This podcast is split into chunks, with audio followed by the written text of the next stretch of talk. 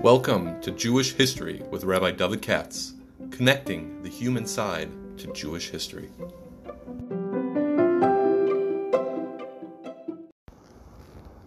For sponsorship opportunities or to support this podcast, please visit our donate page at www.support.rabbidavidkatz.com. Begin at a somewhat reasonable hour. Good evening.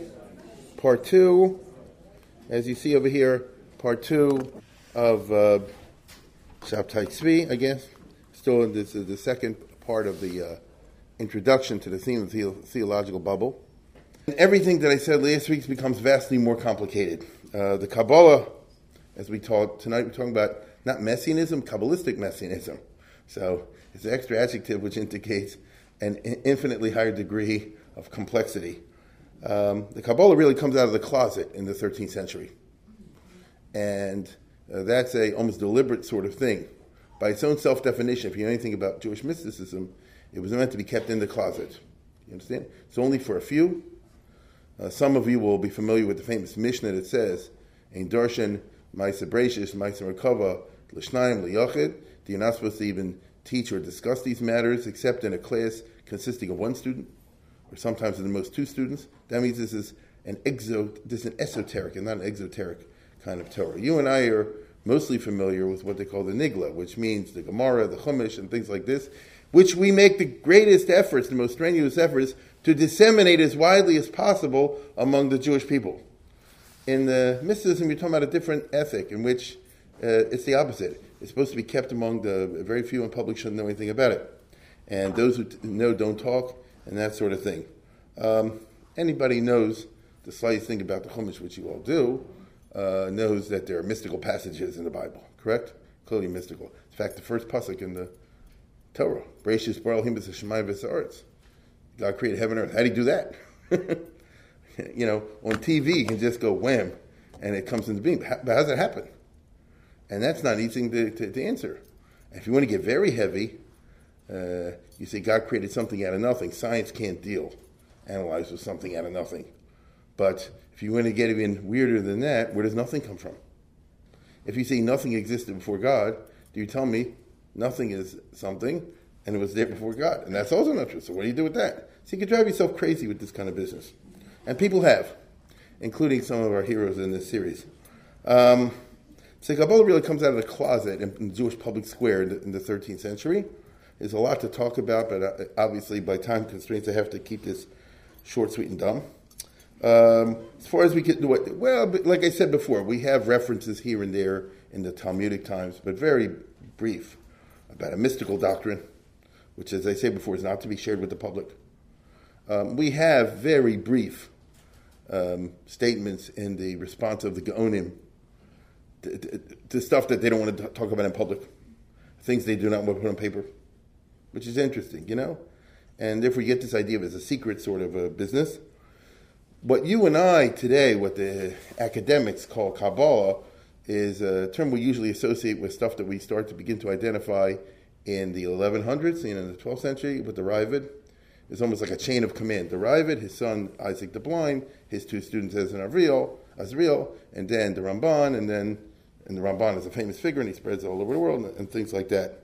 So uh, what I mean to say is you don't really find this in normative uh, writing meant for uh, the general Jewish world that I can think of offhand, except most famously in the time of the Rambam, when the Rambam, who lived in the 1100s, died in 1205, I think, uh, wrote his famous book, the Mishnah Torah, which I'm sure everyone's heard of.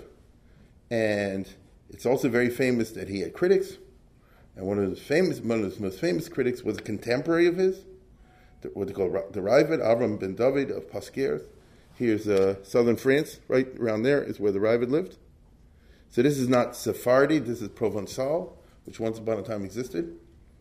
There was a, no, there was a whole Jewish community living right there in, in southern France, and uh, in two places, it's famous that the Raavad uh, sort of like does something you're not supposed to do in, in, in legal discourse. The Rambam in one place talking about the Beis Hamikdash talks about whether You can go up to the Temple Mount today or not, as we know. This question is always there. And is there still Kedusha on the top of the Temple Mount? And he says it's this or that. Or he differentiates between different parts of Jerusalem and the Temple Mount. And the Raavad, who's uh, critic, critiquing him, so like he says, no, no, no, he's wrong. This is the way it really is. Kach misod Hashem This I got through Nevuah. you know what I'm saying? That's not right. I mean, if you were to disagree with me in Gemara, bring me a raya, as they, as they said when I was a kid, right? Show me the fault in my argument. Adduce a different argument. What do you, you know, that, that that's cheating. you can't say, oh, I got this for Seder Shem Rev. There's, there's another famous reference, uh, I think, in connection with Lulav and Esrog, I believe. You know, Far Hechel Pa Rucha Kodesh Lafam Beis Midrashenu, that I disagree with the Rambam, and it's because as a result, recently the Ruach HaKodesh has begun to resonate in our base Medrash. Once again, he's he's basically saying you got to, you know, you can say what you want, but I got a uh, message from heaven otherwise. Now, if you're Moshe Rabbeinu, you can do that. This week's parsha happens to be Pinchas, and in this week's parsha, they talk about the Benos Sovchad, and if you, uh, everybody will remember that at a certain point, the daughters of Tzlofchad step forth and they say, "What do we do now? We're daughters, we don't have many brothers, and all that." And Moshe says, "Well, I got one of these." And he says, "Imdu ve'eshma'a ma Hashem eschem." Right? He says, I'll, "I'll call the boss and get back to you shortly." And this week's parsha he does. Okay, that's why Moshe is Moshe. Lo kam Israel Moshe Right? In quote unquote normative Judaism, the supremacy and the uniqueness of Moses is a cardinal principle of the Maimonides. That's exactly it. Moshe can do that. I can't do that. right? Rav Moshe Feinstein can't do that. And the rabbi can't do that. Well, he did. So, um, no, no, no. This is the beginning of a, of a phenomenon. And then we can start to trace with his son, Yitzhak Sagi Nahor, the, Isaac the Blind. All these people live over here, which is right next to Spain, isn't it? See the map?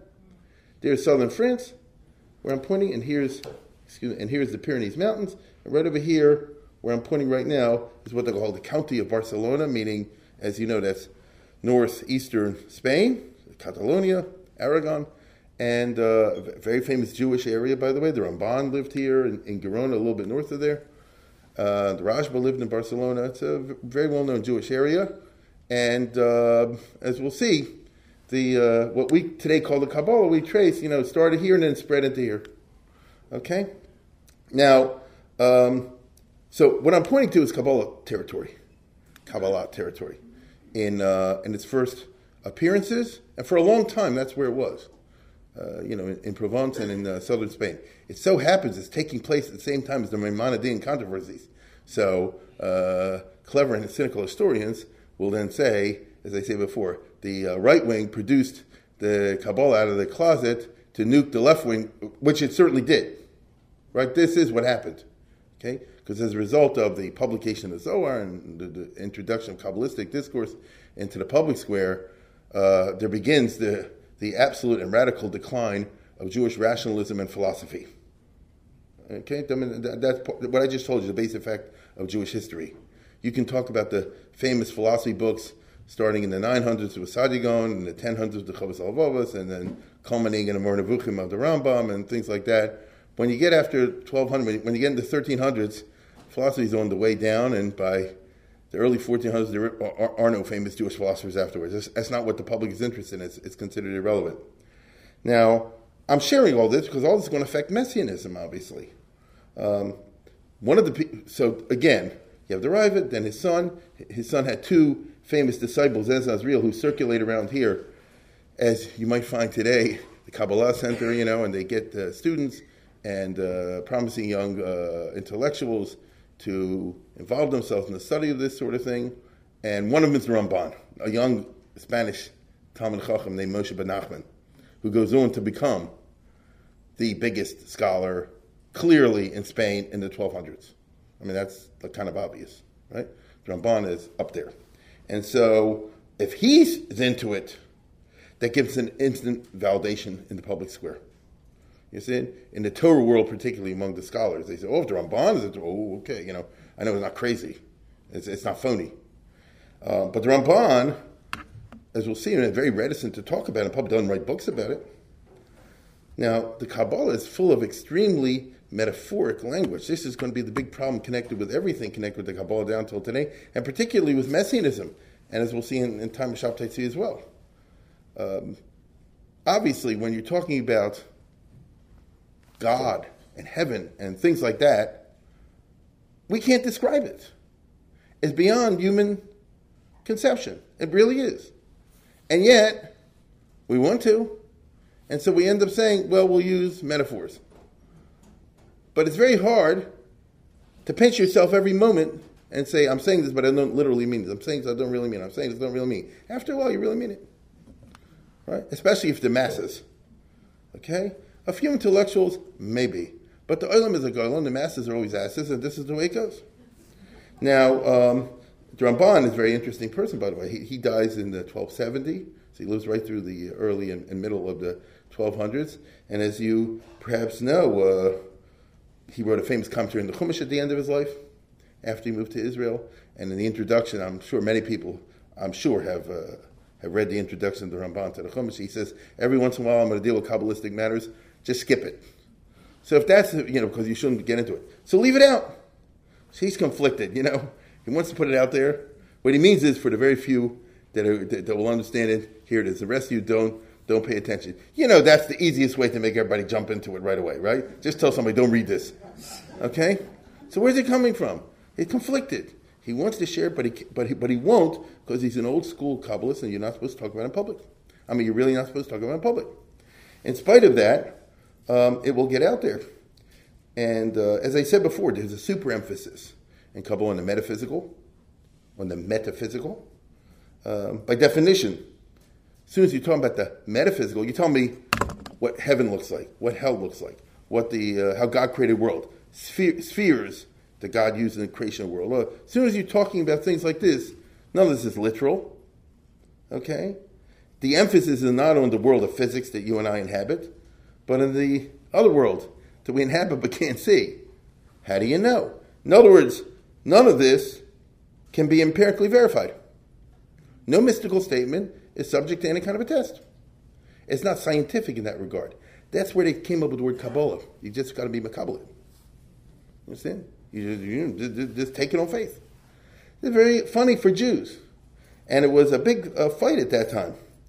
Um, in 1290 or so, no, it was right at these times, in the context of huge battles that were raging exactly in this map in southern France and in northern Spain over hashkafa issues, as we would say today.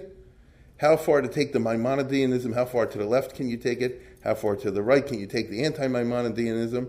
um, which is most unusual in Jewish history because usually we're not a people that gets into passionate fights uh, over uh, theology. This is not who the Jews are. Now, today we happen to be living in a funny time where this is true to a, a, certain degree, in the late 20th and 21st century, perhaps. But usually this is not the case. But it was in the 13th century, and there was a great thing called the Maimonidean controversy, which raged for 100 years after the death of the Rambam. Really, the Rambam is from 1205 to 1304. Again, the Rambam died, I think, in 1205, and the end of this whole business uh, came with a cataclysm in, in, the year 1304. And for 100 years, in three famous rounds, there are books on this, three famous rounds, there was uh, huge fights that broke out between what you would call Maimonideans and anti-Maimonideans, whereas they saw them in those days, left-wingers versus the right-wingers, and each side looked at, as is true today, each side looked with utter contempt on the other side. And uh, families broke up, uh, fights broke out in Schultz. Sometimes people got killed. I mean, it was really heavy uh, duty uh, stuff over there. They told the church. The church burned the books of A. Then B told in. Then they burned the church to B. It was it, it was a, a, wild and crazy time. And as I say before, um, the right wing couldn't convince the left wing. Let's put it that way. Um, and yet, in the middle of all this, the Zohar is published in Spain. Uh, now, published means somebody made a bunch of copies because there's no printing press at that time. In Spain, around the year, approximately around the year 12 uh, 90. Immediately at that time, questions were raised whether it's a forgery or not. Uh, we know this. There's a famous story of, about, it take me too long to go into detail. Yitzhak Abako, a Kabbalist from Israel, uh, runs to Spain right away to try to trace down. He heard about this book. Is it real or is it not? And he's writing this in 1290. And he said, I went to Toledo where the Rosh has the yeshiva. And so half the guys in yeshiva said it's a forgery. The other half of the guys say in yeshiva it's, it's real. I went to another town, I heard this. I went to another town, I heard that. It's already at that time. Questions were raised from day one. There's a long passage, it's very famous, uh, what's called the Testimony of Isaac of or Isaac of where he discussed already at that time. Without going into great uh, detail on that, the consensus formed that it's not a forgery. That's, that's what happened in history. Okay?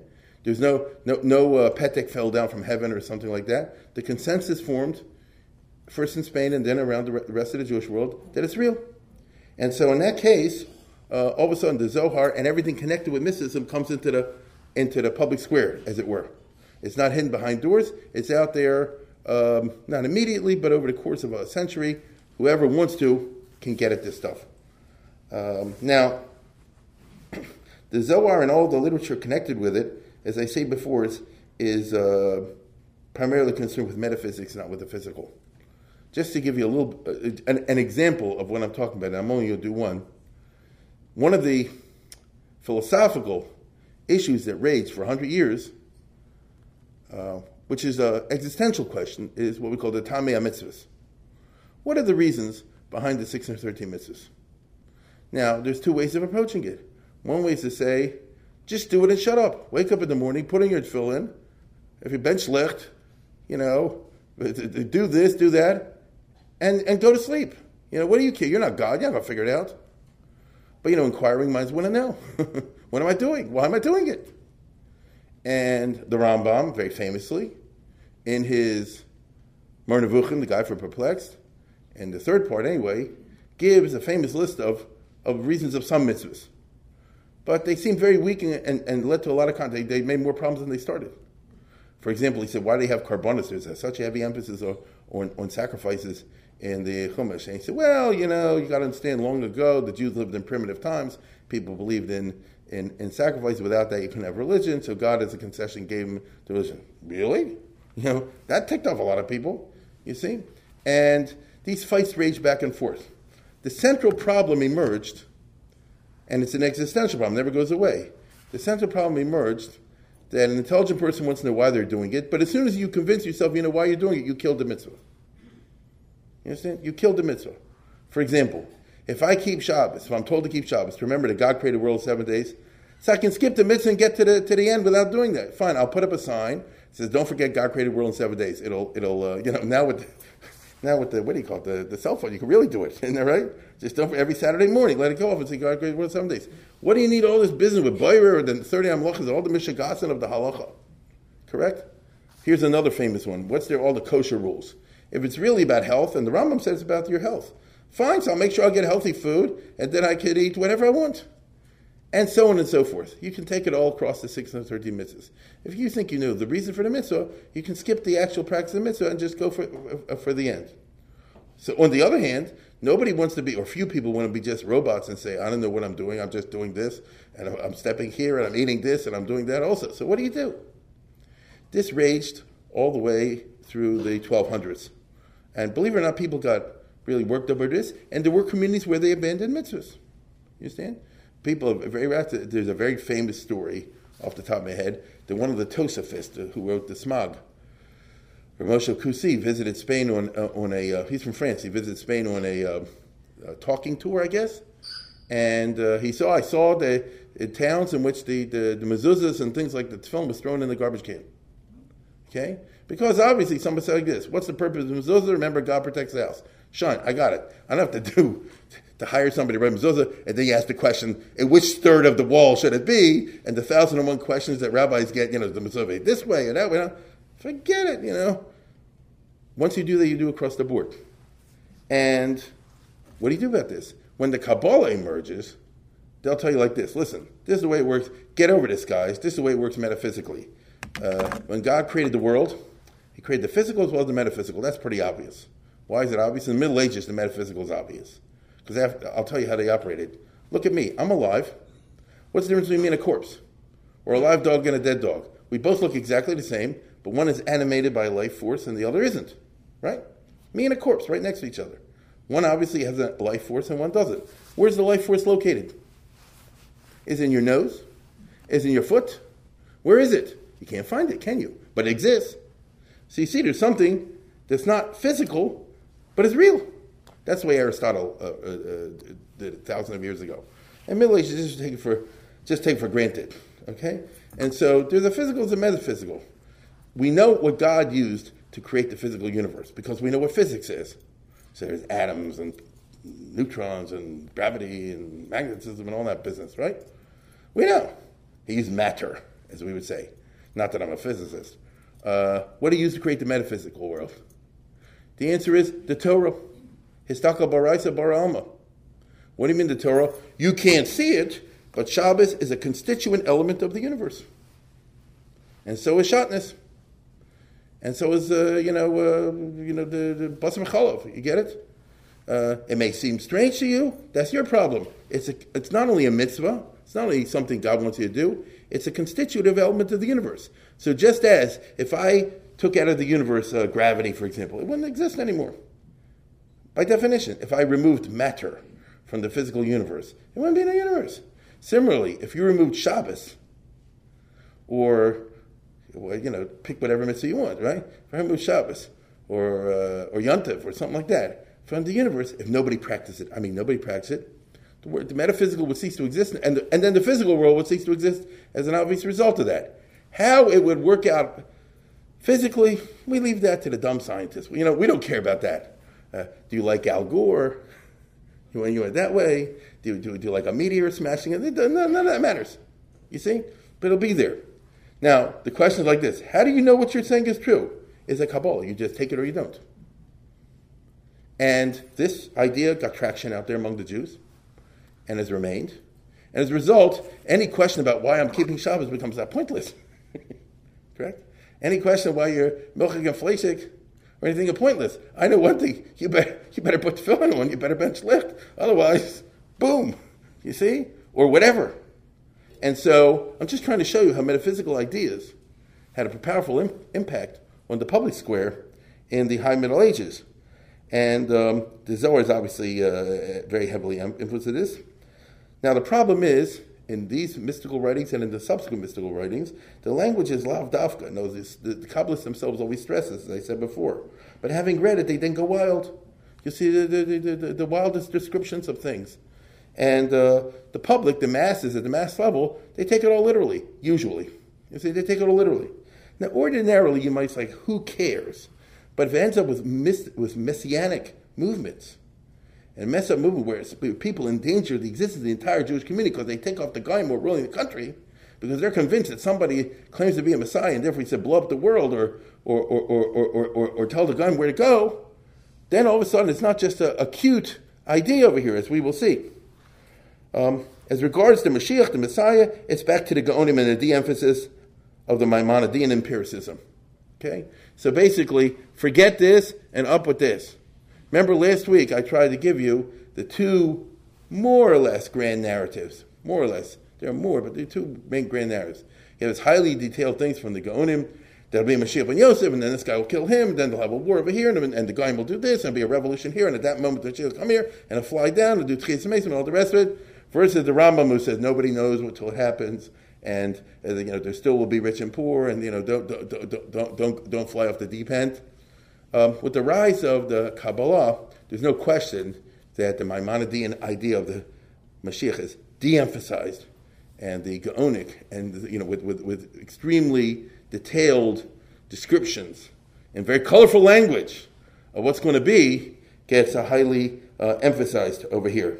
If anything, the Zohar intensifies the Gaonic narrative. Let me just give you one example. It so happens to be I was in uh, New York a couple weeks ago, and I picked up something what I like very much, and that is what I'm holding in my hand, which is called Zohar Torah Targum Lashon Kodesh, which means that somebody in the in Eichler, you know, somebody in New York or in Israel, uh, reorganized the text of the Zohar to help the average uh, Joe out there. And if you know anything about, the, I don't want to get too technical about this, but the um, uh, discussions that you have in the Zohar are out of order, is it? You know, like the Gemara is. If I want to find something on Parshas Noach, it won't necessarily be in the Zohar on Parshas Noach. It'll be somewhere else. You see, that, that's how it works. Uh, this is this is the Jewish literature. You know, the Rambam is the exception. He has everything in the right order. But usually, you just got to know if you're familiar with the Medrash or the Gemara or elsewhere. You got to know that you're not necessarily going to find it where you think. And you could have a law about Gittin, for example, and it will appear in Chulin. I mean, there's every, every baby student of the Talmud knows this. So same thing in the Zohar. So what this guy did was he arranged it, he, he re- reorganized it according to the Pesukim, plus he put Nakudos, which I always like. And this past week's Parsha, which was Balak, is messianic, as I told you. You have the prophecy of Bilam. It's not the only uh, place in the Tanakh where you have messianic prophecies, but it's pretty much the only place in the Chumash, or at least explicitly so, right? And so I just said, you know, I'll have some fun. Let me see what's in the Zohar, and, and, and when, when Bilam says, Erenu v'lo atash, v'lo karav dar kocha miyakov, a star will burst forth from Yaakov, Machas Pasemo, that whole business. And he has a whole passage. It's too long to read. Besides, my wife will kill me if I read it all. And so I just want to call your attention to one paragraph. Uh, one, two, three, four. You know, he gives a whole description of messianic uh, prof, uh, uh, uh process, which involves like a comic book. You know, it's wars, and then this, and this blows up here. I just want to. He talks about a star emerging. If you look at the third paragraph, that a certain star will appear in the middle of the sky, let's say, I'm reading the, on the left hand side, which is the Hebrew translation of the Aramaic. A great king will emerge. He'll be more powerful and arrogant than the other kings, and he'll start wars on all sides. And then here's the one paragraph I just want to call your attention to, even though there's like 15 paragraphs on this subject. And it's a B'yom Shibara Kochav, when this star will, will be uh, uh, born. There will be a big earthquake in Israel for 45 miles circumference around Jerusalem. As a result of these huge earthquakes, a cave will be revealed under the ground in that area. Out of the cave will shoot a huge flame which will burn the whole world. And from this cave will also emerge a giant bird which will rule the world. and will be given very powerful. The angels in heaven will join him. Then the Mashiach will show up. And he'll be given the kingdom. And there's a lot more of these lines. Now, I just give you like a flash to show you that, as I said before, this is taking the non-Maimonidean narrative and, and tripling it, quadrupling it. You see? In other words, when people hear these things, and they start to in the 13, 14, 1500s, this is what people say in shul for drushes. You understand? It's not the only thing they say in drushes. By no means. There's also the Gemara, the Medrash, and all the rest of it. But a lot of stuff from the Zohar, especially when times are tough, people are looking for, you know, uh, good news. And they say, oh boy, it's going to. Now, again, anybody intelligent knows the Zohar doesn't literally mean a bird will fly over here. It's a certain expression to try to convey an idea. On the contrary, an intelligent scholar will say, What's the metaphor of the bird? I mean, I can play with that, you can play with that also. But you know, the but but the average Joe and Jane sitting in their shoulders like this, it's gonna be a giant bird, it's gonna bomb the world, you know, and it's gonna be Gavaldic, because because we're not gonna be hurt and they're gonna be hurt, or something like that. And it takes the whole discussion of, of the messianic apocalyptic of the wars and things like this, you know, to new levels of complexity. Most dangerously, the Kabbalists revived the prophetic tradition, claiming to see, have messages from heaven. And so, for the first time, we get people, and, and since, since the Bible, more or less, that's a long time. And I'm talking, again, in the 12, 13, 14, 1500s, get people who say they have messages from heaven. There's all kind of versions. You can get a message from Eliyahu Navi. You can get a message from this thing, from that thing. You know, there's various. It depends on what plan your cell phone is. But the fact of the matter is, this is not your regular sort of thing. Problem is, obviously, how do you know? How do you know? I mean, when it's true, that's amazing, no question about it. But what if it's not true? And what are you going to do? Say, well, I guess you don't believe me? I mean, uh, we, that's the road to perdition. So what, what do you do? It's particularly dangerous in the field of messianism. A person steps forward and claims that he's told by heaven to be a Mashiach. How do you know? What is the exact line between heretical skepticism and healthy skepticism? Or if you prefer, faith versus credulity. Which is it?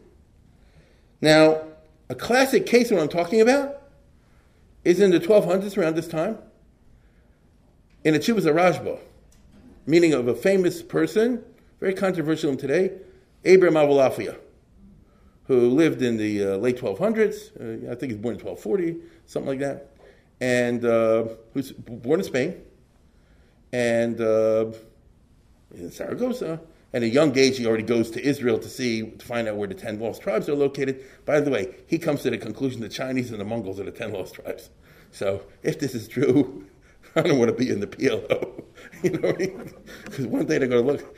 Anyway, the uh, the fact of the matter is, the, the, the fact of the matter is that uh, he goes around and, and he, uh, you know, let's put it this way: he learned Nigla, and then he started getting involved in Nistar a little bit, and he went to and he makes a circuit. I mean, there's a whole long biography of him. Know, he goes to Israel, then he goes to Greece, he gets married, then he goes to Italy.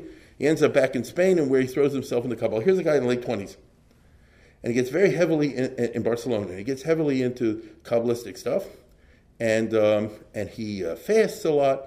And next thing you know, he's getting visions, right? Which he claims is not a product of his imagination, but the real thing. And uh, he gets following, and uh, he writes books about his visions, and also, more importantly, how you can attain prophecy, uh, or whatever you wish to call it. You know, they might call it a different name. That's what it is. Now, if you want to get messages from upstairs, there's all kind of. They're, they're, believe me, this is popular today among certain circles. You can go online and say, you know, how to become a prophet. They, will they'll still read from the Abulafia books. Uh, uh, what's his name? Uh, not Aryeh Levin. Who am I thinking of? Aryeh Kaplan. You know, I mean, he talks about this stuff in English. You know. So anyhow, he he um, gets in all this business. Uh, and by the way, this is the problem with all these people. It's, it's never totally crazy. I mean, how do you know? He says he gets a message from heaven, they should go and convert the Pope. The Pope, Nicholas III. He goes to Rome, travels from Spain to Rome. I mean, you can't make this up. Travels from Spain to Rome. He tells the Pope, I'm coming to convert you. The Pope says, I don't want to talk to you. And he tells his guys to, to, to arrest him. And meanwhile, the Pope goes to his vacation spot where he drops dead. As a result, the guards are afraid to arrest him. Now they arrest him for a while, and then they don't, you know, they let him go. Ordinarily, a Jew would be cut to pieces like this. That's just people. Who, now, he didn't convert the Pope, but on the other hand, this is pretty weird, you know. There's always the problem. There's something epis out there, but it's never exactly what it's what, what, what it's supposed to be. And then he ends up in Sicily in 1290s, and he starts to gather a big following in Palermo and make a beis medrash, the Kabbalah Center, as they would say today. Now, why am I mentioning all this? that so, so, people didn't know what to do. So they wrote to the biggest rabbi of the second half of the 1200s, without question, the Rashba. Some know who the Rashba is. I'm going to take from me that in his time, Rav Shlomo ben Adret of Barcelona was not just another rabbi. He had a, he had a um, authority around the world, which we don't have anybody like that close to that today. There's nobody has authority around the world. I mean, he was the big authority among the right wing. He was the big authority among the left wing. He was super respected by the pro Kabbalists, the anti Kabbalists, the pro philosophers, the anti philosophers. In fact, the third Maimonidean controversy, which took place in Provence in 1290s, was all about both sides appealing to the Rashba to rule in their favor. You understand? Because he had such authority he was such a big person that if he'll say it, he'll carry the vast majority of the Jewish people with him. And the Rashba has thousands. This is published. This well known. He has many thousands of responsa to all over the world. He has questions from Russia in the 13th century, for example. You know, let alone from Israel and elsewhere. So this is a person of commanding influence. And they say there's this guy who claims to be. And, and by the way, among other things, uh, the Rashba was not only a, a total master of rabbinics, you know, the Talmud, the, the, the Halacha, and all the rest. I mean, a total master. He's a classic Rishon. But he's always knew Kabbalah very well. And they say there's this guy, and he's coming to be a Kabbalist, and misses him, and he has Nevuas and all the rest of it. And the Rashba went crazy and declared war on him. You understand? And he said the guy's nuts, and stay away from him, and, it's and whatever he did is a Ruach HaTumah, and and uh, he should be banned in Boston, which which which did happen to him because the Rashba had such an authority. And he wrote a very famous responsum, a teshuva about this, in which he makes the case for being a cynic and a skeptic whenever people make these kind of claims. And he says that's the glory to Jewish people. We're, we're a nation of cynics and skeptics. He stands the story of the Chumash on, on the head. You usually read the story, oh, the Jews are terrible. Every five minutes they don't believe Moshe here, they don't believe it. No, it's good they don't believe Moshe. you understand? That's, that's a good sign because otherwise you're led by every Tom, Dick, and Harry that walks down the road. And even when Moshe does nisim flows all them, they still don't, and they're constantly calling them into a to, on a test. let me put it this way: the minute they cross the Red Sea, they say the water is salty. You stink. Let's go back to Egypt. And Moshe has to shout. No, that's a good sign. He says. And it's a remarkable response, which I found online, and could you probably can't read it. I'll just I'll just make again from a long text one or two points. He says, uh, osa novel shemer sham Yerkov." He said, "This guy is a novel. He's, he's a low life." and he should go straight to the devil. Uh, Shasham is Sicilian. He's, he's, he's storing these lies in Sicily. And we know, he says, the guy can't be a Navi because, as he says on page Tough Test, that's the second page in front of you, the third paragraph, that there's certain, the Chazal tell us that a person can't be a prophet unless he has certain qualities. And one of them is he has to be a chacham, he has to be an usher, and he has to be a gibor. And this guy isn't. He has to be a, a renowned scholar. Um, he has to be wealthy. He certainly wasn't wealthy. And he has to be a gibor. Uh, also, he says next paragraph. We in the 13th century, this is not the time of Moshe Rabbeinu. There's no Nevuah nowadays. We don't live in a time when, it could be Zochar and Nevuah. And he has backups for this, the rest of the paragraph. And second of all, you know, it, we never found a Navi went around and wrote Kabbalah books. You understand? which he says contain a certain amount of correct stuff and a, and a lot of incorrect stuff. That's why it's a very interesting response. It's in English somewhere. Plus, you're not supposed. We say you can't get the nevu outside of Israel. You have to be in, in Israel. And he goes on to say, "Zen yivaluni ish lo lo yodei sefer lo shemish chachamim." A guy should write these kind of books when he has no background, this is this is this is basically self-taught, which was more or less the case. Of course, he said like this: "I have a teacher. It's Eliyahu Navi," you know. So Rashba is like, "This is a lie. He's a novel. He's wicked," and he goes on at great length over here um, to make these kind of points. And he says that we Jews are not believers. You understand? Uh, you have to have a stiff neck. We have to be a stiff neck people. You don't listen to anything that sounds crazy until you conduct a very thorough investigation. You see? And uh, what does he say over here? He says, Yisrael nochali dos emes b'nei Yaakov ishemes nochalim lizbola goes mashigim mehamim b'davar. He says, the Jews who were stiff-necked people and, and, and not easy to convince, they'd rather go through the Golas than fall for every uh, charlatan that comes down the road and tries to sell rabba chakir achar chakiro kol sigma dvormin merlahem afil mashirlam shukush osumofes. And even if things look like they're miraculous, all the rest of it, check if it's not the Wizard of Oz. Check if they're not smoking mirrors behind the screen. You understand? And don't rush to do this. Now, here you have the Rashba, who's an Orthodox rabbi, I want to remind you. And he's saying like this, he says, don't believe every, in fact, in fact, I said it wrong disbelieve everybody until they can really prove it. You know what I'm saying? Disbelieve makes this kind of statement. Somebody tells you they're talking fish and munching, disbelieve it until they can prove it. Be from Missouri and all the rest of it. And so when Moshe said, he is a, it's like I say, it's a long uh, response. He, he said, look at the Jewish people. Moshe said, hey, you lo yaminuli. When at the burning bush, Moshe said, they won't believe me. And God said, I guess, that's a good sign. you understand? And you will prove it to them. You'll do a bunch of miracles. You'll demonstrate that you're the real thing. Otherwise, why should they believe you? What do you think? They're a bunch of cretins or whatever? So, you see already a leading figure in the 1200s, a long time ago, who himself was a, a master of the Kabbalah. I, I, I, imagine, I don't know this, but I imagine the Rashba is probably one of the biggest Kabbalah of his time. Uh, and he's very down. He says anybody makes these claims is a novel, is a Shem Rasham Yurkov. Now, in later times, they said Abulafia is right. The later Kabbalists said that the Rashba got it wrong, or at least partially wrong. It's a very strange episode. You you talk to a Kabbalist they say, "Oh, I'm a big person," and so this shows you the problem of claims versus the impossibility of investigating them, and then they get angry for not believing in them. Right? Now, as I said, he makes the case for a healthy skepticism. This is not the only case. At the same time, there was a guy, Nissen ben Avram of Avila. Avila is again in northern Spain, who, again, did, he did Isis Amosin, they say he did miracles, and each one of these people fasts a lot. I mean, they're not phonies in the Wizard of Oz sense that they're behind the scenes, they're eating uh, popcorn, you know. They went to the mikveh a thousand times a day. I mean, really. Or, excuse me, 970 times a day, because Adam, Adam Marishan lived nine, I'm sorry, 930. It's on Rachel at 9.30, says, I think you go 9 or 30 times. It. So people say, wow, he's going 9 or 30 times a day. I need a mathematician to tell me how long it would take in terms of time to, to, to do that. Um, but nevertheless, these kind of things, and, and uh, in both cases, by the way, Abraham Abulafias claimed that he's a, a, he was sent by God to be a Mashiach one time or another, and Nisim ben Avram Avila also was a very pious and holy person appeared, and he says he's the Mashiach, and the Geul is coming in, I don't know, 1294. He gave some kind of a date. And here's the problem. A lot of these guys give very close dates. And so the average person says like this, no one would make up a lie like that if it's about to be verified.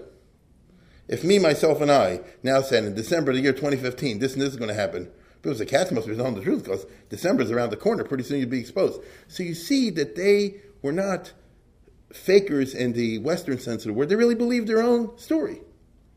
Right? Person really believed that somebody talked to him. Problem is, a lot of people followed this all over Spain, and um, some rabbis did. Some you know, the Rashba said, "Don't have nothing to do with it." Again, he has a famous response. He, you know, he says, "I have to spend all my time putting out these uh, forest fires over here." Um, of course, the date came and, and went, and nothing happened. This now here you see it, what a, what a smart person the Rashba was. Not that he needs my uh, approval, but you can make the case. If I was paid, I could definitely make the case that this led to 1492. And you'll ask me why, and I would answer that one of the now this happened in 1294. One of the results was so many Jews believed so strongly in northern Spain that this guy was the real thing and the, and the Geul is here. See, he's not like us looking back, you know, after he ate a supper in Baltimore, Maryland, he's sitting in a comfortable chair in a shul. You know, they really believed it. And when it didn't happen, they were so disappointed that thousands converted to Christianity, including Abner Burgos, who, if you have any idea what it is, not that I expect you to do so, came the number one Mishum in Jewish history. Abner Burgos was a Rosh Yeshiva in the time of the Rashba. I'm trying to tell you, you know, he was a rabbi, a Rosh Yeshiva, and this and the other, and he, but he, he was so into this that he converted, and when he converted, he used all of his Torah knowledge to attack Judaism. He has these wonderful, meaning they're terrible books, like the Moreh Tzedek and others in Hebrew. They're full of tremendous lumps to prove the truths of Christianity and the untruths of Judaism. He started a movement for the church to get really active really, really, really active in going after the Jews and forcing them to convert. This led over the course of time, historians will tell you this, led over the course of time to the outbreaks of 1391 when half the Jews were massacred, which, as we know, triggered what happened in 1492. So these kinds of things have the most awesome and terrible consequences, but not every, it's like playing chess. Not everybody can see past their nose. A great person can see past their nose. And as a result, when you get to Spain in the 1300s, there's a lot of these little messiah types that pop up here and there, and they always get traction. There are some people, and sometimes more than some people, that believe in it. It's just a rule of history. Somebody makes a claim to Mashiach, you will get some people believe in it. And by the way, it's not always going to be uneducated people. They'll be from all classes. And when it explodes, when it doesn't happen, there's a tremendous disappointment, and many of the people are so committed to their belief that they abandon Judaism when it's all over. And um, as a result, uh, in 1391, when the huge pogroms broke out all over Spain, the leaders of the Jewish people, well, there was really only one leader left. Most were killed. And the greatest Jew of the late 1300s, early 1400s, Chasdai Crescas. This is a name that doesn't mean things to most uh, people because Chazal the greatest Jewish philosopher of Middle Ages. But again, this is, my friends, this is the hardest book around. Let's put it this way. I tried to crack this, uh, and with a chavrus and all, this is the hardest sefer there is. That's heavy duty philosophy. And you got to do your stuff over here. Chasdai Crescas, uh, let me uh, use yeshiva language. Chasdai Crescas is the Rebbe of the Muki Yosef. that, sound good? He's the Talmud of the Ran. So he was from the leading elites. And he was the one who had to hold the fort for Judaism at a time when it was under the most incredible uh, pressure of violence and um, physical violence and intellectual violence. We today, unfortunately, especially in Europe, are totally familiar with intellectual violence, correct? The Arabs, besides the physical attacks, you hear in the media and the, the, the internet, you know, all these attacks on Judaism all the time, Yom Alayla.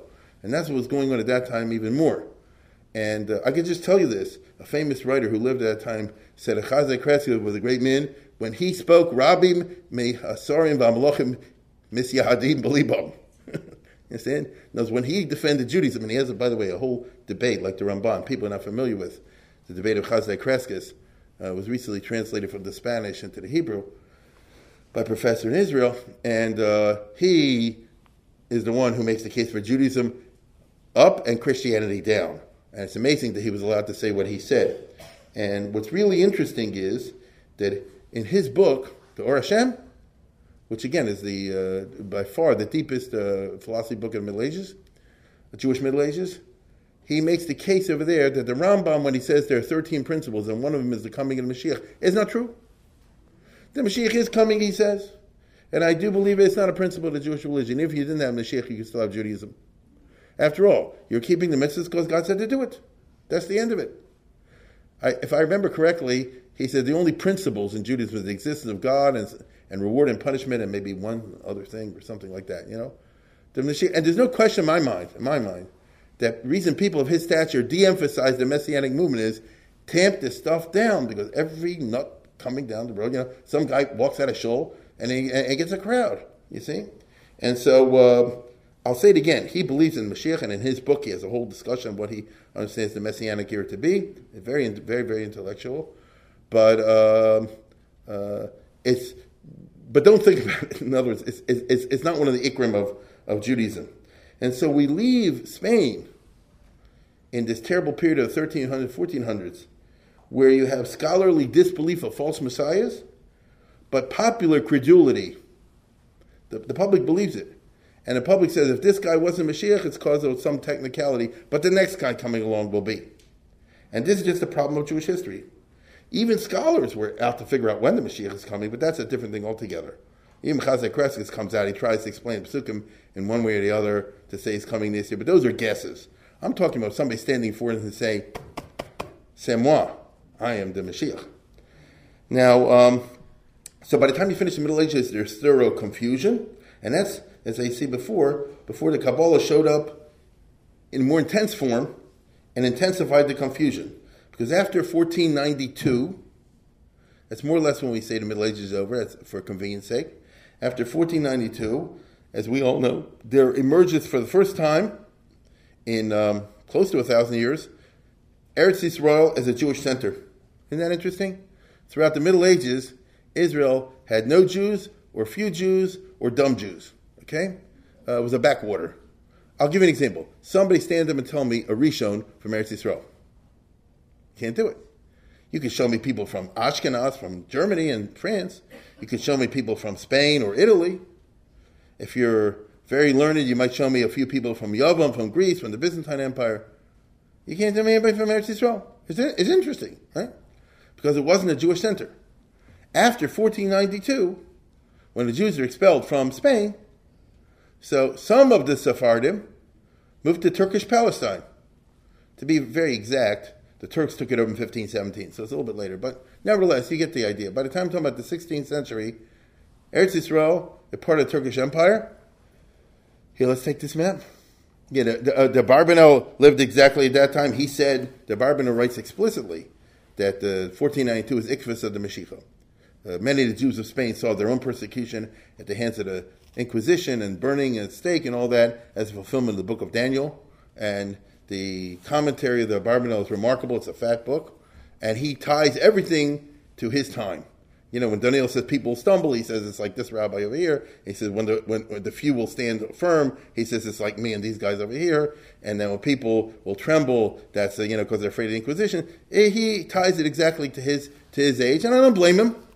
Okay, and the Barbanel, of course, lived at that time. But the Jews, the Sephardim, are kicked out of Spain and they go to this, to the Turkish Empire, which you see over here.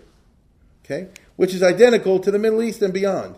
Now, under Suleiman, the Turks actually conquered, as you can see, a third of Europe. But and a lot of Sephardim moved here, no question about it. A lot of Sephardim moved here. That's where you get your Bulgarian Jews and your uh, Serbian Jews and Greek Jews and t- what we call Turkish Jews and so forth.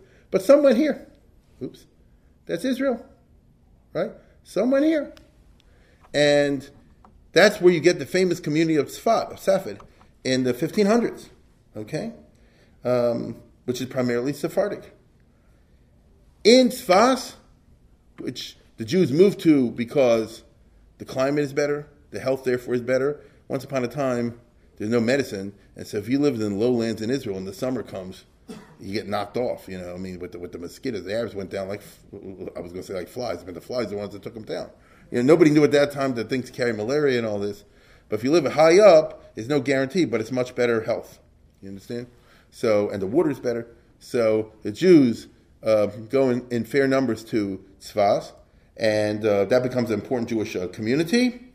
And it's not only Jewish community; they definitely feel it's ikvus and Mashiach, because they say like this: What happened to the Jews in Sfarad? Look, we were so. Let's move back. We were so important community, and they were and so powerful, and was the largest community. And then suddenly in 1492, the king and the queen did a stupid thing, kicked everybody out in such a cruel way, and half the Jews converted, and the other half suffered terribly on the way. It cannot be that it has no meaning. It must have meaning, and the, the best meaning we can give it is it's the final pangs before the coming of the redemption. In that case, we're willing to put up with it. You know what I mean? In other words, then my suffering, imagine, I mean, God forbid, imagine somebody lost kids or lost family, all the rest. Of it. They say, why, why? But if you say it's all part of some biblical process, all right, you know. After all, soon be Tchias Mesim anyway.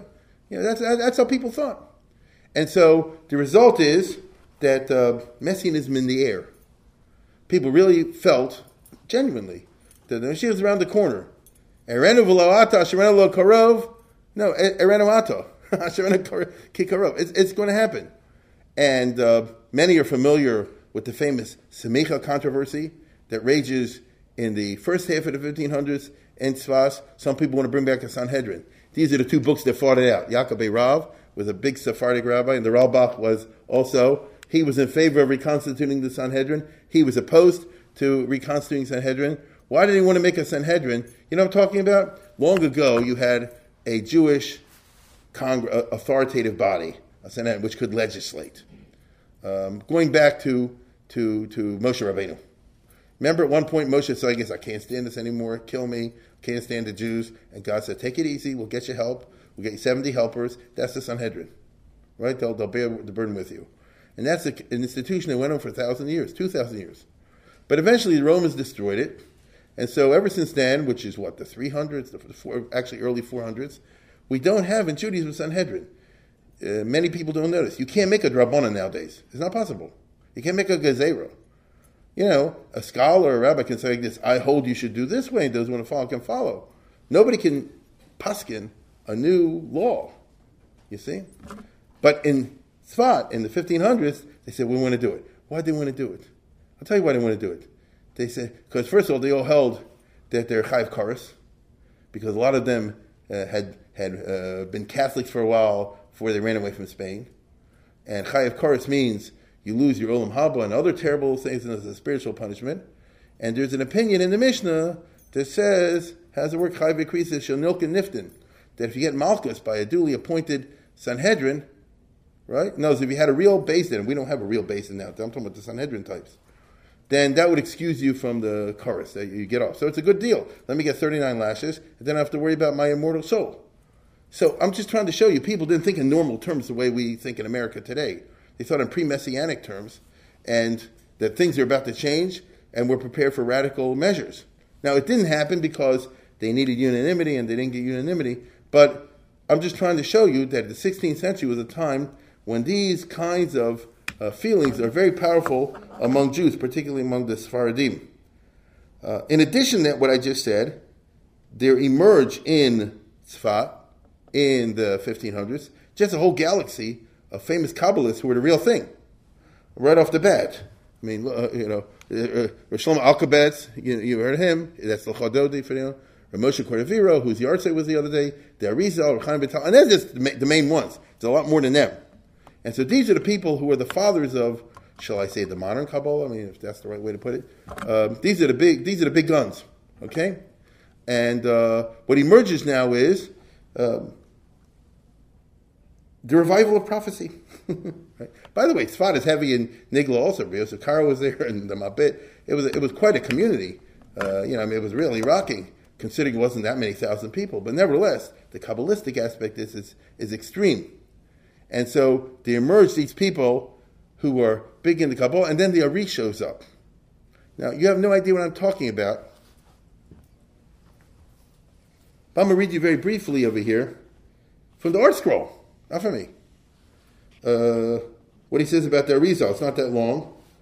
And uh, he said 1534 1572. So, you know, as you see, um, the Reed uh, lived to be uh, only 38, and Cordovero lived to be only 48, and the other two lived in their 70s. And as he says over here, uh, that he lost his father when he was an infant, he's born in Yerushalayim, he moves from Jerusalem with his mother to Egypt to his brother's uh, brother-in-law's estate. Said Arizal lived most of his life in Mitzrayim. Uh, there, the Ari got a formal Talmudic education with the Rabbah Sal Ashkenazi. It's like you'd say today, went to yeshiva. And at a young age, he was already a big Talmud Chacham and so forth. In 1549, which means when he's 15 years old, he marries his cousin, his uncle's daughter. His uncle was the one who was a rich man in Egypt and um, was the tax gatherer for the king. And he continued his studies undisturbed as his uncle provided for all his needs. Following his marriage, he put six years into heavy duty yeshiva studies. After this period, so what is he, uh, 21, 22 years old? Um, they began to immerse himself in study of Kabbalah. Uh, now, there's I can't help share this story with you, even so I shouldn't get it myself. But they, they say over there, the Ari, the Ari Yitzhak Luria Ashkenazi. He was in a shul in Cairo, and he went to Dab Mincha in one of the shuls, and he saw a guy holding a, a, a siddur upside down. This is how the story goes. And he went to the guy, not meaning to do anything. You know, the world is full of two types, I've learned the math and science types and the history and English types. Math and science guy can't stand if you're holding the book upside down. The history and English guy said, leave him alone, you know. But he was that type. And so he went over and he turned it upside down, and the guy got very angry. He said, What are you trying to embarrass me in public? He was a Marrano who just got out of Spain and Portugal. And he came near, he didn't know anything, he's just trying to integrate a Jewish community. Why do you have to embarrass me publicly? And he said, I, I didn't mean it. I didn't mean anything wrong. Excuse me, you know, more power to you, all the rest of it. But then he said, I guess, that's a funny looking siddur. And make a long story short, the guy had bought something at the Shopsies, and it was a Zohar. And the, the stories they're reading, he said, let me buy the book from you. And he bought the book, and the rest, of my friends, is history. Okay? So if it didn't happen, Berel Wein will make sure it happens. Now, wait a second. So after this period, he began to immerse himself in the study of the Kabbalah. He would spend the weekdays in a house near the Nile River, We would pray and study in complete solitude and return home for Shabbos where he would converse only in Lashon Kodesh. His saintliness was obvious to all who saw him, and all were awed by his appearance. So here he is living really a very quiet and retired life, almost by himself, um, in Mitzrayim. Uh, he has no dagas parnasa. You don't have to worry about living because his his wife's father was rich, and uh, and he and he's really, you know, uh, doing things on his own and devoting himself uh, into this. And by the way, and he is not some uh, you know, fool who picks a Kabbalah book out of nowhere. He's very learned already, he's a scholar, and so forth. The Ari attained great heights in comprehension of Kabbalah and surpassed his predecessors. You know what I'm saying? Surpassed his predecessors means usually in Judaism you say the one from the early century was greater than one from the later century. But there's exceptions. And here's an exception. Um, you won't believe what I'm about to tell you, but there's some place where it says that, that the Ari is greater than Moshe Rabbeinu. Although the Balatani goes to say they don't mean it literally, but they mean it this way, that way. But you know, make statements like this in Judaism ordinarily. I'm trying to show you the normal rules are put aside when this discourse appears in Jewish life.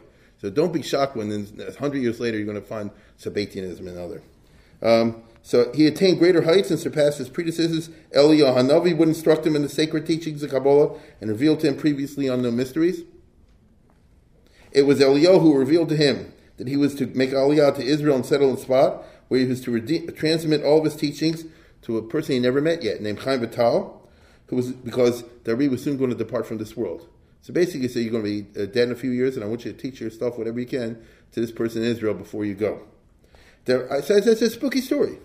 Dari arrived in, in, in, the year 1570, so he's uh, 36 years old, um, and immediately went to the house of Ramosha Cordovero, who was up there on the board who was a famous Kabbalist at that time. Uh, but shortly afterwards, like very shortly afterwards, the Moshe Cordovero died, and the Ari gave him a famous hesped, which I won't go into now.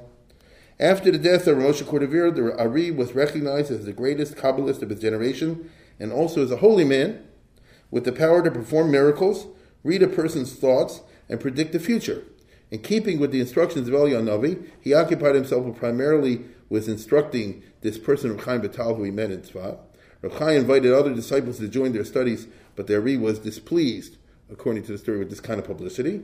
More than once, he rebuked the student for involving other disciples in their studies and warned that he would regret this action. Reb Chaim, wishing to share his knowledge with colleagues, persisted in practice. Some say that the reason he died at the age of 38 was due to this fact. Except, and, and, and that's pretty much the way it goes. Except, now listen closely, except for a few notations that wrote enough, left no writings. So what do you have? Askinu Seudasa, you know, things like that. Here's a person that's all this stuff, and but was not a writer. That's not who he was. He was a tucker.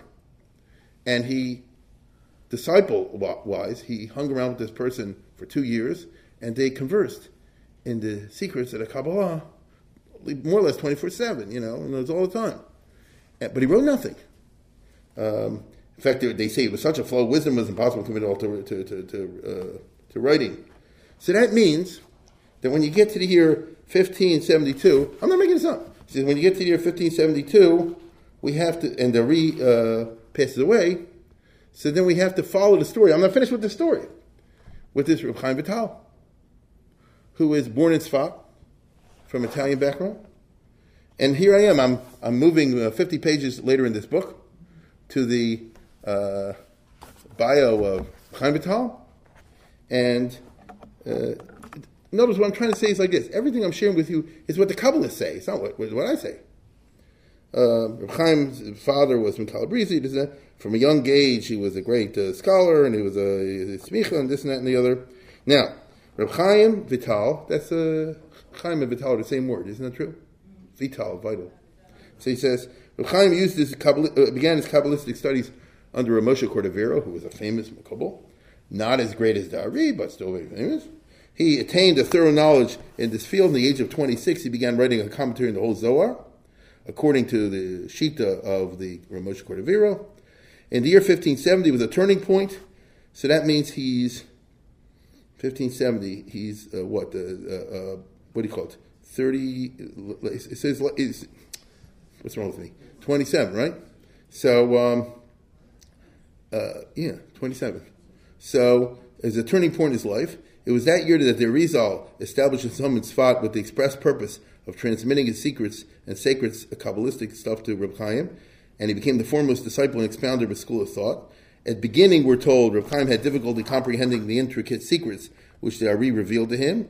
Once, when they were both in Tiberia, they went on a ride in a small boat. And at a certain spot, he said, "Drink the water out of here from Tiberia," and that was the Be'er Miriam, where it was located. And as a result of that, he had a powers of comprehension they formerly didn't have. He was able to understand. The Ari who committed now here's the main point I want to share with you. The Ari who committed almost nothing of his vast teachings to writing. I mentioned that before.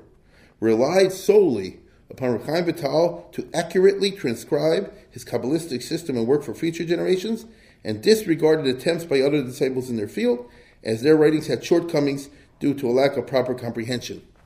When the Ari died in 1572, Reb Chaim Vital was recognized as his successor, uh, for only he was trusted by the master to accurately transmit his thoughts to writing. They even signed a document that they found in the 20th century uh, about that in the Karlin Stolin uh, uh, archives. Now, like his teacher, Chaim was known as a saintly man. He could perform miracles. He remained in Tzfat for a few years, and in 1578 he already moved to Jerusalem. He was a Dayan, and then eventually he moved and, and lived the rest of his life in Damascus. So here's a person, isn't that funny? Here's a person who lived to be 77 and lived uh, probably the majority of his life, I think, or a lot of it, in Syria, in Damascus. But that's where it was. Now, what did he do during these years? What did he do? Reb Chaim devoted his attention to arranging the Kabbalistic dissertations he heard from the Ari in a proper sequence in order to represent a complete doctrine and school of thought. So basically, understand the person who has like a big treasure chest, like from Treasure Island, a huge thing, and he's got thousands of pieces of notes, right? Because they didn't have the spiral like nowadays. And so he went with it with Ari and he talked over thing. He came home, he wrote it down. Another time, another thing. Another time, another. But it's in no order. One time, the is talking about Gilgul. Another time, he's talking about who is Bilam. Another time, he's talking about Hilchah Shabbos, another time about this. It's all in this chest. And now that the Re is passed on, so how does it work exactly? How do you put it all into order? Okay? And that's what he spends decades doing. Now, this was not for publication. It's not what you think. You know, he wanted to write it and he'll publish the book if they read all the rest of it. No. Well, let me let me read it over here. This work was called Eitz Chaim, divided into several parts, etc. He kept these manuscripts tightly locked away, not allowing anyone to see them, as he feared he would be punished with his life shortening for disseminating the secrets of the Torah. Notice he didn't want to die at 38 or something like this, like his master. Once, when he was seriously ill, his brother accepted 500 gold coins in return for a key to Chaim lock, lock closet. Now, he used to keep this on the treasure chest with a key. And the key, I think, was around his neck, if I remember correctly. And he was sick from malaria. And so he's like, well, you can take the key off, okay, and open up. Within three days, about a hundred scribes copied most of the manuscripts, which were subsequently returned to the original place. I think they call these the 600 uh, pages. Uh, you understand what I'm saying? In other words, imagine a big cafeteria somewhere or something like that, or a couple of shuls in Sfat, and imagine that this is all planned beforehand, Operation Kabbalah, and imagine, you know, that uh, Yisrael over here is one of the hundred scribes, and they say like this write this stuff down accurately as quickly as you can, and then give it back, and we'll have other stuff for you, and this and so on for all of them. And please don't make mistakes, okay? And then we got to stuff put the stuff back before he recovers from the illness, you know, and, and gets angry. It was thus that the Kabbalistic doctrine of the Ari began to circulate among the Kabbalists of Israel. That's a screwball way. You know I'm saying? In other words, it's not that Ari came down, wrote a book, like the Rambam or somebody gets laid it all out and someone, on. No, that didn't happen at all. Nor even during Chaim Vital. No, not at all. Okay? I mean, they stole the stuff out of there. Did they get in the right uh, sequence? Uh, did they copy it right? Did they know what they're saying? Did the Yisrael Markowitz make a mistake? Did they not make a mistake? You know, look, how do you know? It was thus that it began circulating among Israel. Even after he put down the, the, these uh, Kabbalistic ideas in writing, he still devoted considerable time and energy to elucidating his master's teaching. He wrote explanations of difficult points, clarified concepts, resolved contradictions in the Rizal system. These are known as the Madura Basra. Reb Chaim did not want these writings published, and he had them buried in the cemetery. So they were in the cemetery in Damascus, and you're not supposed to open them. And he died in 1620. However, 20 years later, two Kabbalists said they had a dream, and they said, uh, exhume it and, and publish it. Okay, Rabbi Yaakov Tzemach and Ravam Azulai in a dream got permission from him to exhume the manuscripts. They did so. These manuscripts, along with the ones that were stolen, as we said before, um, formed the nucleus in the many books of what we call the, the Kisvei. So there is no such thing literally as the Kisvei Ari. There's no such thing as the writings by the Ari. There's what I just described to you. So when you talk about Shabtai Tzvi, who's a 17th century phenomenon in, in the 1600s, as we'll see, you're talking about a Jewish world in which what? Ideas are floating out there right and left. Imagine it's like telephone. By the time they get to Poland or the time to get over here, and I haven't even discussed with you because I don't want to get too technical that there were some other students of the Ari who just said we know what it's all about, and they went to Europe and and published their own books and gave their own lectures. And Kabbalists in Europe wrote things based on their teachings. So we have an incredible confusion of, of, of ideas out there, the like of which did not exist in the Middle Ages. You understand? The like of which did not exist in the Middle Ages. Like what's and everybody is the same thing. Can you give it to me clear, basic, you know? and, and and it's very hard to do that. In the 18th century, there will be famous attempts by uh, great people to put what he called the whole Arizal stuff into some kind of a system that you and I could understand. Um, actually, the Tanya is, is, is, is, one of those, right? Um, the writings of the Ramchal, who lived in the 1700s, are among those and there are others as well. But even that's hard. And if you're talking about before these books existed, it's really hard, and nothing was published in a printing press. Meaning, none of the 600 pages and these sort of things were actually published as such until the like 1780s. 1780s by the Hasidim. And so, when you talk about people in the time of Shabtai Tzvi and afterwards and before, basing things on the Kisei it's manuscripts. Uh, you live wherever you live. There is a printing press, but this is not being published. People make copies. Yeshiva guys are interested in this, or Kabbalists are interested in Venice, in, Venice, in Hamburg, in uh, Morocco, in Yemen, In Persia, they make copies from other copies.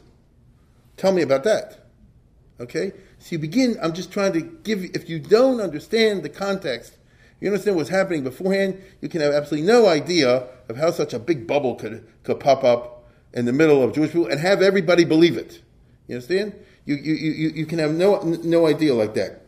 And so uh, the result is that uh, whether in perfect form or non perfect form, the Kisvei Ari uh, is accepted, meaning it got out there and the consensus formed that there is not a nut, it really happened. So he got Nevuah. You may not call it Nevuah, you can call it other names, but he got messages from upstairs. And then other people will pop up and say they got messages from upstairs. This usually doesn't happen in Judaism. But it does if you're living in the 15, 1600s. Especially when you make the claims that this is stuff that, that no one knew before and they have it at a higher level than, than it's ever been known before. Uh, I would even go so far as to say that the spread of the Lurian Kabbalah is recognized by historians as one of the most important chapters in uh, Jewish history. Uh, just want to share with you very briefly over here that there's a different reception history among the Ashkenazim and the Sephardim with this, because this stuff starts to disseminate around the year 1600, 1610, whatever, to actually get out there and, and, and spread throughout the Jewish world. And people say that this stuff is really true. And um, among the Sephardim, for example, it takes a little while, but the Sephardim just reinvent themselves to reorganize themselves along Arizal, Lurianic lines. Uh, the best example I can think of off the top of my head is Kaparis, where uh, I'm sure many people know the Rambam, the Rif, and Rabbi Yosef Karin the Shulchan Aruch says you can't do the chickens because it's paganism, right? It's Darkei Emori. Uh, but the Sephardim will do it today, right? And he says, oh, because the Arizal, so we didn't know. We thought it's a Darkei Emori. But after you see what the Arizal explained that it's not, oh, then we're, we're the first ones to do it. And so on and so forth across the board. The Ashkenazim had a much more different much more interesting reception to my mind. Because when this stuff hit in the early 1600s, Germany and Poland was at the glory days of the old Ashkenaz. It's the time of the Ramon, the Maharshal, the Marshal, people like, let me just take it from me. It's big names. And the uh, customs and self image of the Ashkenaz is, we are the real thing. Because my great grandfather was Rashi, and it often was true, or Tosa or something like that. And Rashi said, this is the way you put on tefillin, and this is the way you daven. And Tosa said, this is what we do on Yom Kippur, and that's the end of it. So what do they do with the fact that their Rizal said, no, you have to do it differently, all the rest of it? It's the classic case of the irresistible force versus the movable object. You understand? We have response to tshuva is very famous one. The Maharshal, for example, is very well known, who was a big Ashkenazic rabbi uh, in Poland, very big, and they asked him a question about how you put the tefillin on. Do you stand up? Do you sit down? All the rest of it. He said, here's what he writes, not me. He says, if a Shimon Yochai walked in this room and said, do it this way, we say, no, this is Ashkenaz, this is the way we do it. You understand? That's it. Because my father wasn't wrong and his father wasn't wrong and Rashi definitely wasn't wrong. In order to do, do what you're saying, I'd have to say everybody was wrong. That's crazy. You understand? Um, I'll, I'll, give you even a better example. Uh, the is supposed to have said, there's a report of saying, that uh, you've heard of the Nusach of course, a certain form of davening. So, what about the old Nusach Ashkenaz? So he said like this: Listen, ancient times there was uh, different tribes, and every tribe had its own Nusach of davening because the the soul of somebody from, from the tribe of Binyamin is different than the soul of somebody from Yehuda or Yisachar or Zvulun, Don, Naphtali, Gad, Asher. Therefore, in order for the stuff to get into heaven the right way, the words have to be organized in different ways. So if you're an Ashk- if you're a a Ruven guy, you're davening from a Shimon Siddur, it's not going to work out well, right? But the Ari, who knew all this, wrote what they call like a Shar Kolel, you know, one, one, size like one size fits all. And basically, the idea goes like this: If you take this as it's, as it's stated, you want your prayers to get into heaven and not be blocked by some uh, uh, roadblock or traffic jam. You got to do it in the Ari. Okay. Now, uh, this ran into Ashkenaz, right? And they're like, "This is crazy." Now they did believe this. Get it? This is this is why I say the irresistible for immovable object. They did believe in their in, in, in their result, and so we say must be true. On the other hand, it's not possible. Like I would say today, you tell me the Chafetz Chaim davened and his prayer didn't get to heaven. You tell me the Vilna Gaon when he prayed, it, it, didn't get when the Rambam davened, it didn't get to heaven. Are You're nuts. You see? So they end up saying in Ashkenaz, they end up saying like this. They say that the Arizal was writing for an elite, and for them this is true. But for the masses, which is 99.99% of us, right? Even the big rabbis, we go with Minig of B'Yodena. Get it? But in every town in Europe, every important community in Europe in the 16, 1700s, just want you to know that they developed something called a klois, and in many, which is a certain type of super kollel, and in many of these places, the klois, like in Brody, for example, in Vilna, uh, the klois would be occupied by a very small but elite group of scholars, and they would daven from the Nusach Ari, and they would have Kabbalistic customs. But that way, you make it that, you know, it's true, but it's not meant for the masses, it's meant only for a few. In this differentiating kind of way, they sort of tried to square the circle, as it were. And when the Hasidic movement arose, uh, uh, and afterwards, the main attack against the Hasidim was launched by the Kloises. You understand? Because and, and, if you read the original nusach of the Cherems that were published against the Hasidic movement, they say this: Who the heck are you? This is only for the elite. Why do you say every Tom, Dick, and Harry out there can join a Hasidic shul and start davening uh, Nusach Sfard and all the rest of it? So these are the kinds of funny things that uh, moved in there. So what can I say? The masses know some ideas. They obviously don't really understand Kabbalah. And um, how this will affect Messianism, the hour is late, so I'll close it down over here and pick it up next time. But I think I've set the stage for an era of uh, tremendous chidushim sweeping the Jewish world and a tremendous confusion sweeping in there. And I haven't even touched the question what happens in the post Arizal time if a guy says, I'm the Mashiach. Now you understand something of the background when this will pop up in the 1660s in Turkey with that person known as Shabtai Tzvi. Good night.